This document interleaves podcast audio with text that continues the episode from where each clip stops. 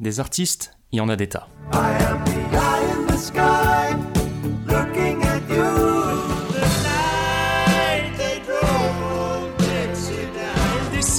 de la montagne sur un chariot chargé de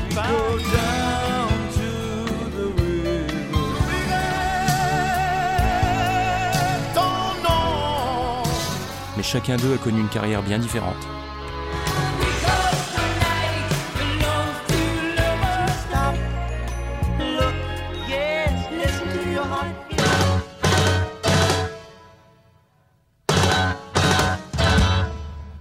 Il est peut-être temps d'en reparler un peu.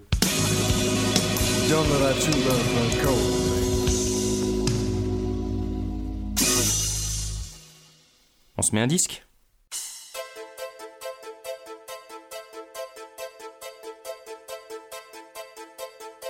Suppose I were to tell you that the meaning of dreams is not all that it seems, and the ultimate truth is a lie. You are just a puppet who can dance on a string. Do you feel anything? Would you laugh? Would you care? Would you cry? But the meaning of life is a mystery. How can anyone disagree? And the music of life is a symphony which we play in a minor key. I am a mirror, I am a mirror. Looking at me, you see yourself. T'as entendu ça Ça, c'est I Am a Mirror, chanté par Léo Sayer. Cette chanson, tu la trouves sur l'album Freudiana, sorti en 1990.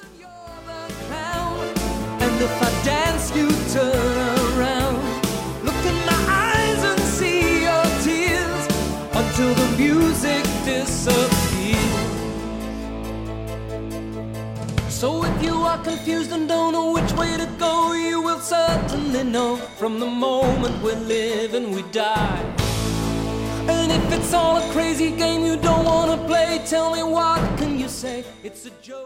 Derrière ce titre d'album un peu bizarre se cache en fait tout un répertoire destiné à une comédie musicale sur le thème du psychanalyste Sigmund Freud. Et ce projet, on le doit avant tout à un homme, un écossais nommé Eric Wolfson, resté dans les mémoires pour avoir été le cofondateur d'un célèbre groupe des années 70 et 80, The Alan Parsons Project.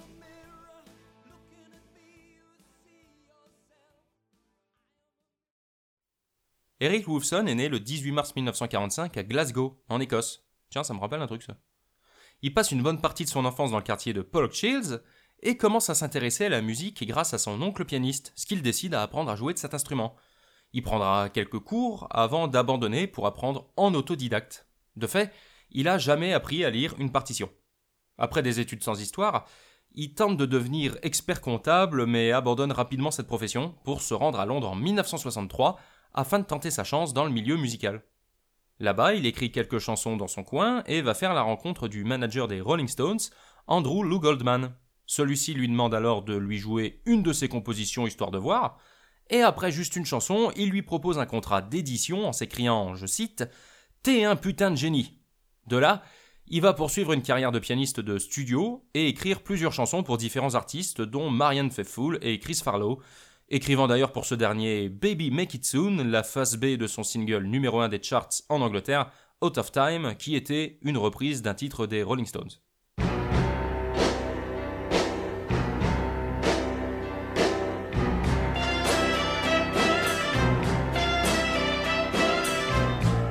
Been trying to me. Tell me, what? If you're gonna break my little heart now, baby, have your fun. Cause I tell you, it would take such a long, long, time to get this little heart into you.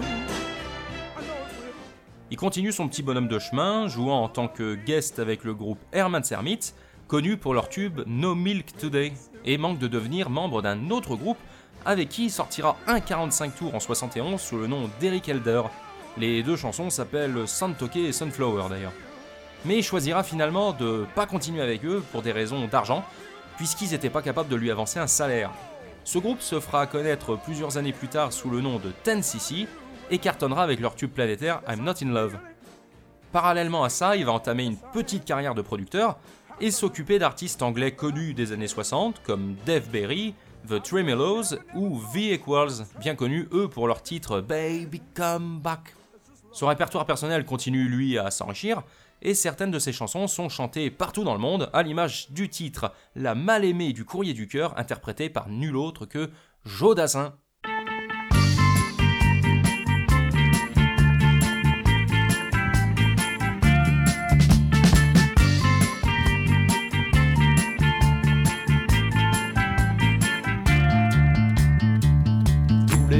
Assise à sa machine, pour son magazine, elle répond aux lettres. Elle est le seul espoir, la seule issue pour l'amant déçu, pour ceux qui n'y croyaient plus. Et c'est vrai qu'elle donne confiance, et c'est vrai qu'elle porte chance.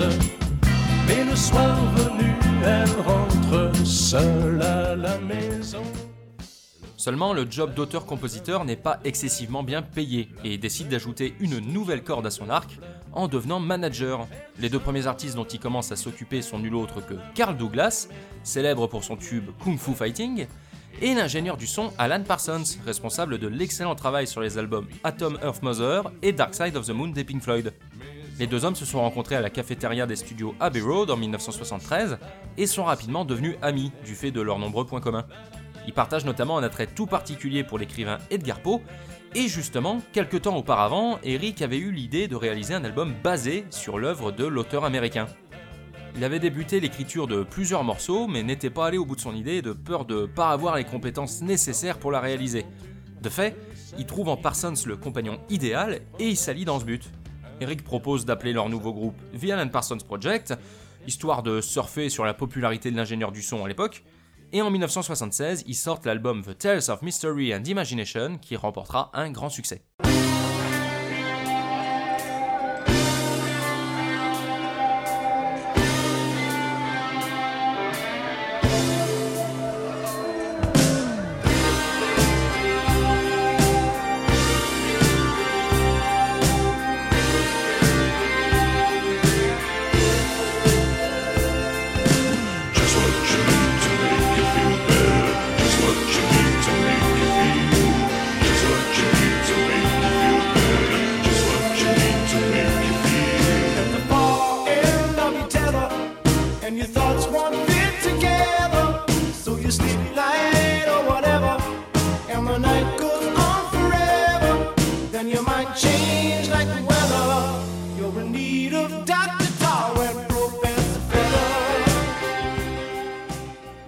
S'ensuivent jusqu'en 1987 neuf autres albums qui seront pour la plupart très bien reçus, et le groupe va produire plusieurs tubes, parmi lesquels je peux te citer Eye in the Sky, Don't Answer Me ou encore Game People Play. Par contre, Alan Parsons Project aura pour particularité de ne jamais avoir donné de concert durant son existence, ni d'avoir de chanteur fixe. Du coup, c'est plusieurs artistes qui se succèdent pour s'occuper des parties vocales principales, tels que John Mize, Lenny Zakatek ou Chris Rainbow. Et après avoir tenu les chœurs sur plusieurs morceaux, Wolfson s'y colle à son tour à partir de l'album The Turn of a Friendly Card en 1980.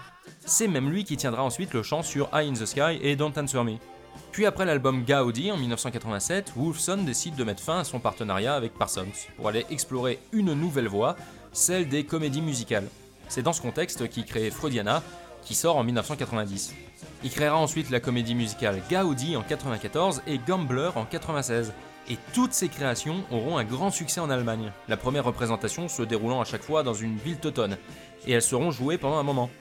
Gaudi a été vu par 500 000 personnes en 5 ans là-bas, et Gambler sera même joué en Corée dans une version tout en coréen, et il remportera quelques Tony Awards. Une des particularités de ces spectacles, c'est qu'ils incluaient souvent quelques vieilles chansons du Alan Parsons Project remaniées, en plus des nouveaux morceaux inédits. En vrai, ça a rien de bizarre ou de fainéant, étant donné que chaque album de son ancien groupe s'articulait toujours autour d'un thème bien précis. Par exemple, l'album Gaudi et la comédie musicale du même nom ont bien entendu un lien avec l'architecte de la Sagrada Familia, et partagent quelques titres qui font sens dans le contexte de l'histoire.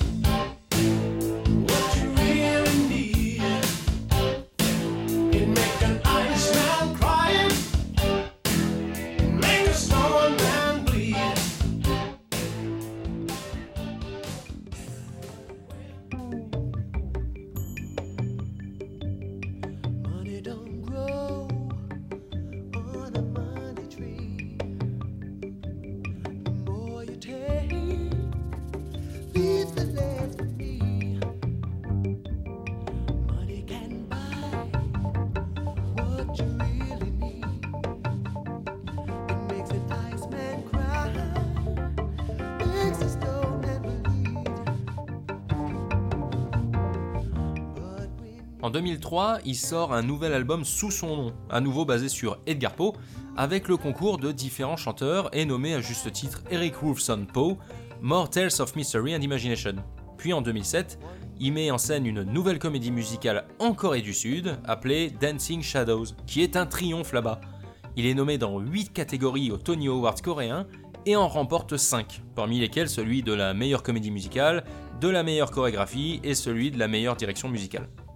En 2009, il met cette fois en scène un nouveau spectacle en partie basé sur son album de 2003 appelé Pove Musical, et parallèlement, il sort le 6 avril 2009 un dernier album solo constitué de morceaux non retenus ou jamais terminés à l'époque d'APP, et nommé Eric Wolfson Sings The Alan Parsons Project That Never Was. Bref, le mec était chaud bouillant et aurait sûrement voulu continuer pendant encore longtemps, mais malheureusement malade depuis déjà quelques temps, il décédera le 2 décembre 2009 à l'âge de 64 ans, emporté par un cancer du rein. Ouais, c'est vraiment une maladie de merde.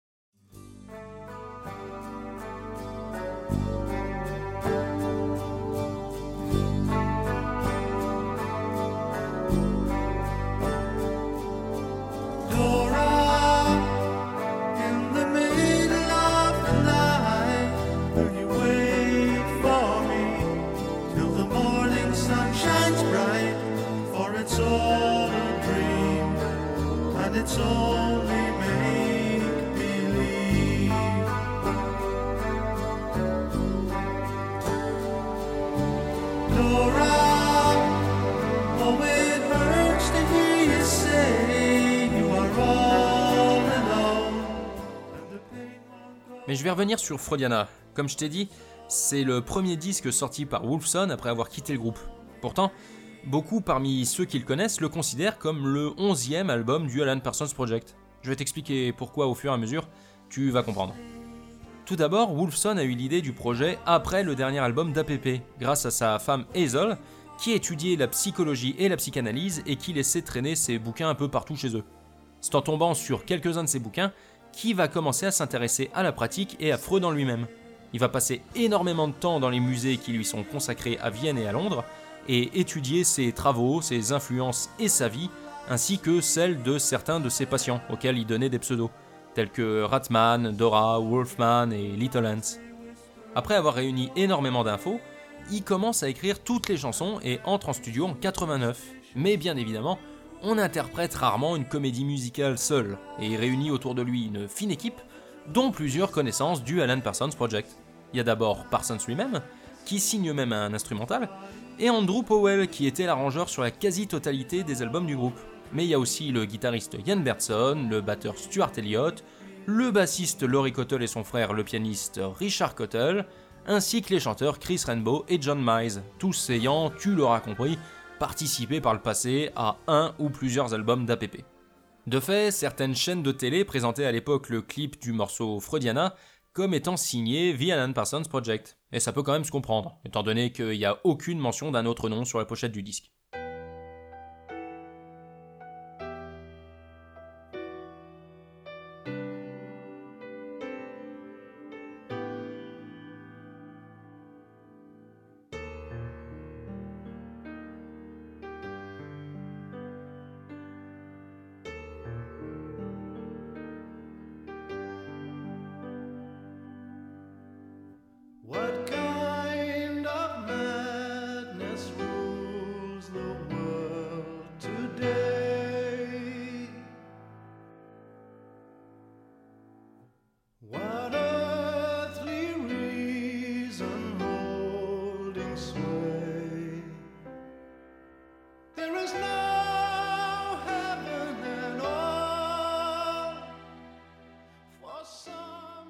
Bref, Freudiana, qu'est-ce que ça raconte? Eh ben, ça raconte l'histoire d'un Américain nommé Eric, avec un K lui, et non pas avec un C comme euh, Wolfson, qui fait partie d'un groupe de voyage et se retrouve à visiter le Freud Museum de Londres, avant de s'y perdre et d'y être enfermé pendant la nuit. Vu qu'il a pas grand chose d'autre à foutre, il s'endort finalement sur le fauteuil du psychanalyste et commence à rêver à certains de ses plus célèbres patients. Grâce à ces différentes rencontres, il va prendre conscience de ses problèmes personnels et s'y confronter, ce qui va lui permettre de se libérer de son complexe d'Oedipe, de l'emprise de son père autoritaire, et de renforcer sa confiance en soi. À la fin, après son réveil, il va oser aller aborder la fille de son groupe de voyage dont il est amoureux et qui s'était matérialisée dans ses rêves sous l'identité de Dora. Ouais bah c'est un spectacle sur Freud, hein, fallait t'attendre à quelque chose du genre. Le truc, c'est que le disque est sorti le 11 octobre 1990, avant que ne soit jouée la première représentation scénique. Du coup, contrairement à Megalopolis dont je t'ai déjà parlé, souviens-toi, on n'a pas sur le CD les fameux dialogues relatifs à ce genre de spectacle qui relient les chansons entre elles pour expliquer l'histoire. Donc dans sa version studio, la seule existante sur le marché, tu te retrouves plus face à un concept album sur le thème de Freud, ce qui en diminue malgré tout nullement la qualité. La première a eu lieu, elle, le 19 décembre 90 au Theater an der Wein de Vienne. Oh, excuse mon allemand, hein, je maîtrise encore moins que l'anglais. Dans une version tout en allemand, et Freudiana y sera interprété pendant un an et demi durant 380 représentations. Le plus triste, c'est qu'il subsiste visiblement aucune trace vidéo de l'intégralité du show, ou du moins rien n'a encore refait surface à l'heure actuelle. Tout ce qu'on peut trouver pour l'instant, c'est une vidéo dans laquelle on peut voir le chanteur et comédien allemand Felix Martin interpréter la version allemande de la chanson I Am a Mirror, Ich bin den Spiegel.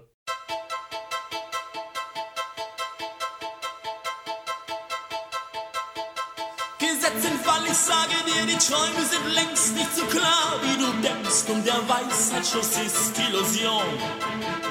Und du bist nur ein Hampelmann, mit dem jemand spielt, dass dich schmerzlich berührt, amüsiert, oder weißt du es schon? Denn des Lebens Sinn, wer gründet ihn, wem erschließt sich die Melodie, der geheime Klang, Du coup, qu'est-ce que ça vaut Freudiana dans sa version studio Et bah comme tu t'en doutes, moi je trouve ça génial. Certes, t'as pas le contexte de l'histoire et en vrai, sans les recherches que j'ai faites par le passé, j'aurais jamais pu la connaître, mais pourtant ça marche. Et en plus, vu qu'on n'a pas le spectacle à disposition pour comparer, on peut pas savoir ce qu'on manque. Alors autant pas trop se focaliser là-dessus, l'album a pas besoin de ça pour s'écouter. On reconnaît en tout cas bien l'identité sonore d'Eric Woolfson et celle du project, c'est-à-dire un subtil mélange de symphonisme, de progressif et de pop, mais mis en valeur différemment par rapport à l'époque APP. Le disque ayant été construit dans l'idée d'une comédie musicale présentant différents tableaux entre guillemets, correspondant chacun à un personnage ou à un aspect des travaux de Freud, chaque chanson possède une ambiance très différente. De fait, Little Ants, chanté par Graham Dye, sonne très Beatlesien, quand Funny You Should Say interprété par les Flaming Pickets, sonne plus cartoonesque. Et de même, Don't Let the Moment Pass, chanté par Marty Webb, contraste vachement de par son côté classique avec le plus pop rock You Run You Own qu'on doit à Kiki D, qui avait auparavant enregistré le tube Don't Go Breaking My Heart avec Elton John.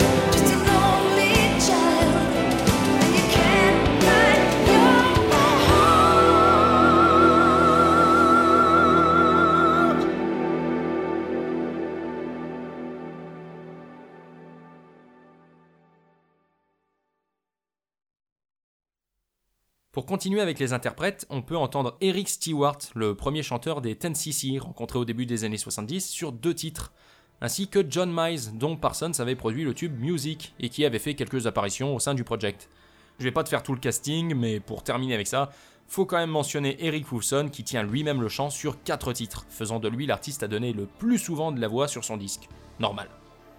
Bien que chaque chanson soit censée faire partie d'un tout donnant la cohérence de l'ensemble, contrairement à d'autres concept albums où c'est pas toujours facile, ici elles peuvent tout à fait s'écouter indépendamment les unes des autres, de par leur durée et leur instrumentation.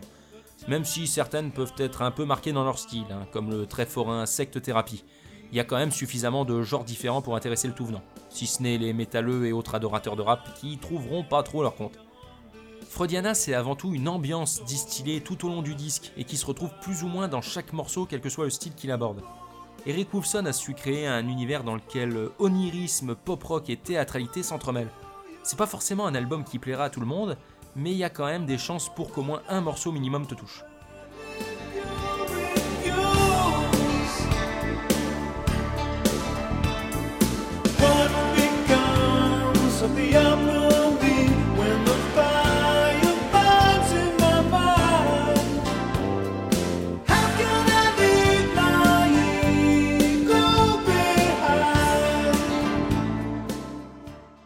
A été un peu oublié par le grand public, ce qui est relativement normal, hein, étant donné que l'album n'a toujours pas été réédité une seule fois depuis sa sortie à l'heure actuelle, et il passe plus vraiment à la radio.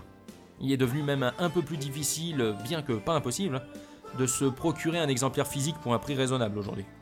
2020 aurait été une bonne année pour ressortir quelque chose pour fêter ses 30 ans, mais vu qu'on n'a rien eu, faut croire que c'est pas encore pour tout de suite.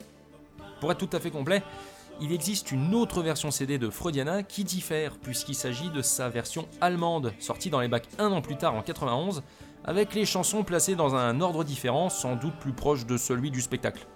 Cette version est souvent appelée Black Freudiana, en opposition à la pochette blanche de la version anglaise, et s'il est déjà difficile de trouver cette dernière, la version allemande l'est encore plus, même si tu peux les écouter toutes les deux sur YouTube. J'imagine que j'ai pas besoin de te dire qu'elle a pas non plus été rééditée depuis sa sortie. Enfin bref, je vais te laisser. En tout cas, je peux que te conseiller de te pencher au moins sur la version anglaise pour t'en faire une idée, mais perso, c'est un album qui m'a énormément marqué et que j'ai toujours autant de plaisir à réécouter. Allez, j'y vais, mais je te laisse avec la chanson titre Freudiana, interprétée par Eric Woolfson. Un des morceaux du disque que je préfère, et sûrement un des meilleurs. Allez, à la prochaine. Ciao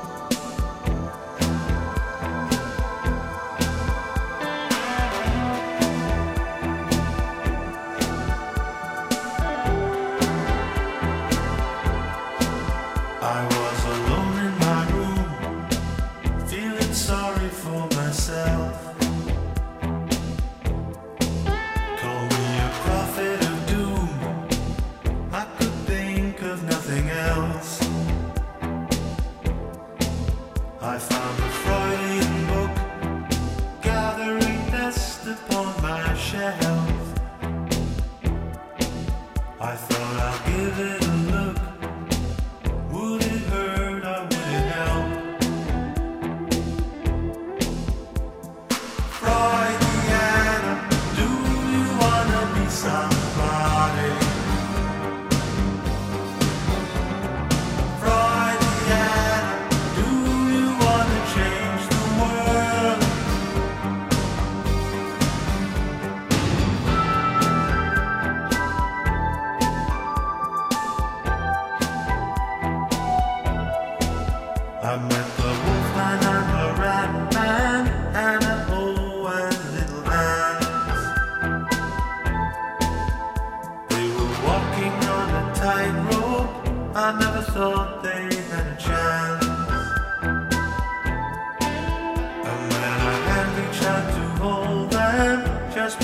before they tumbled down.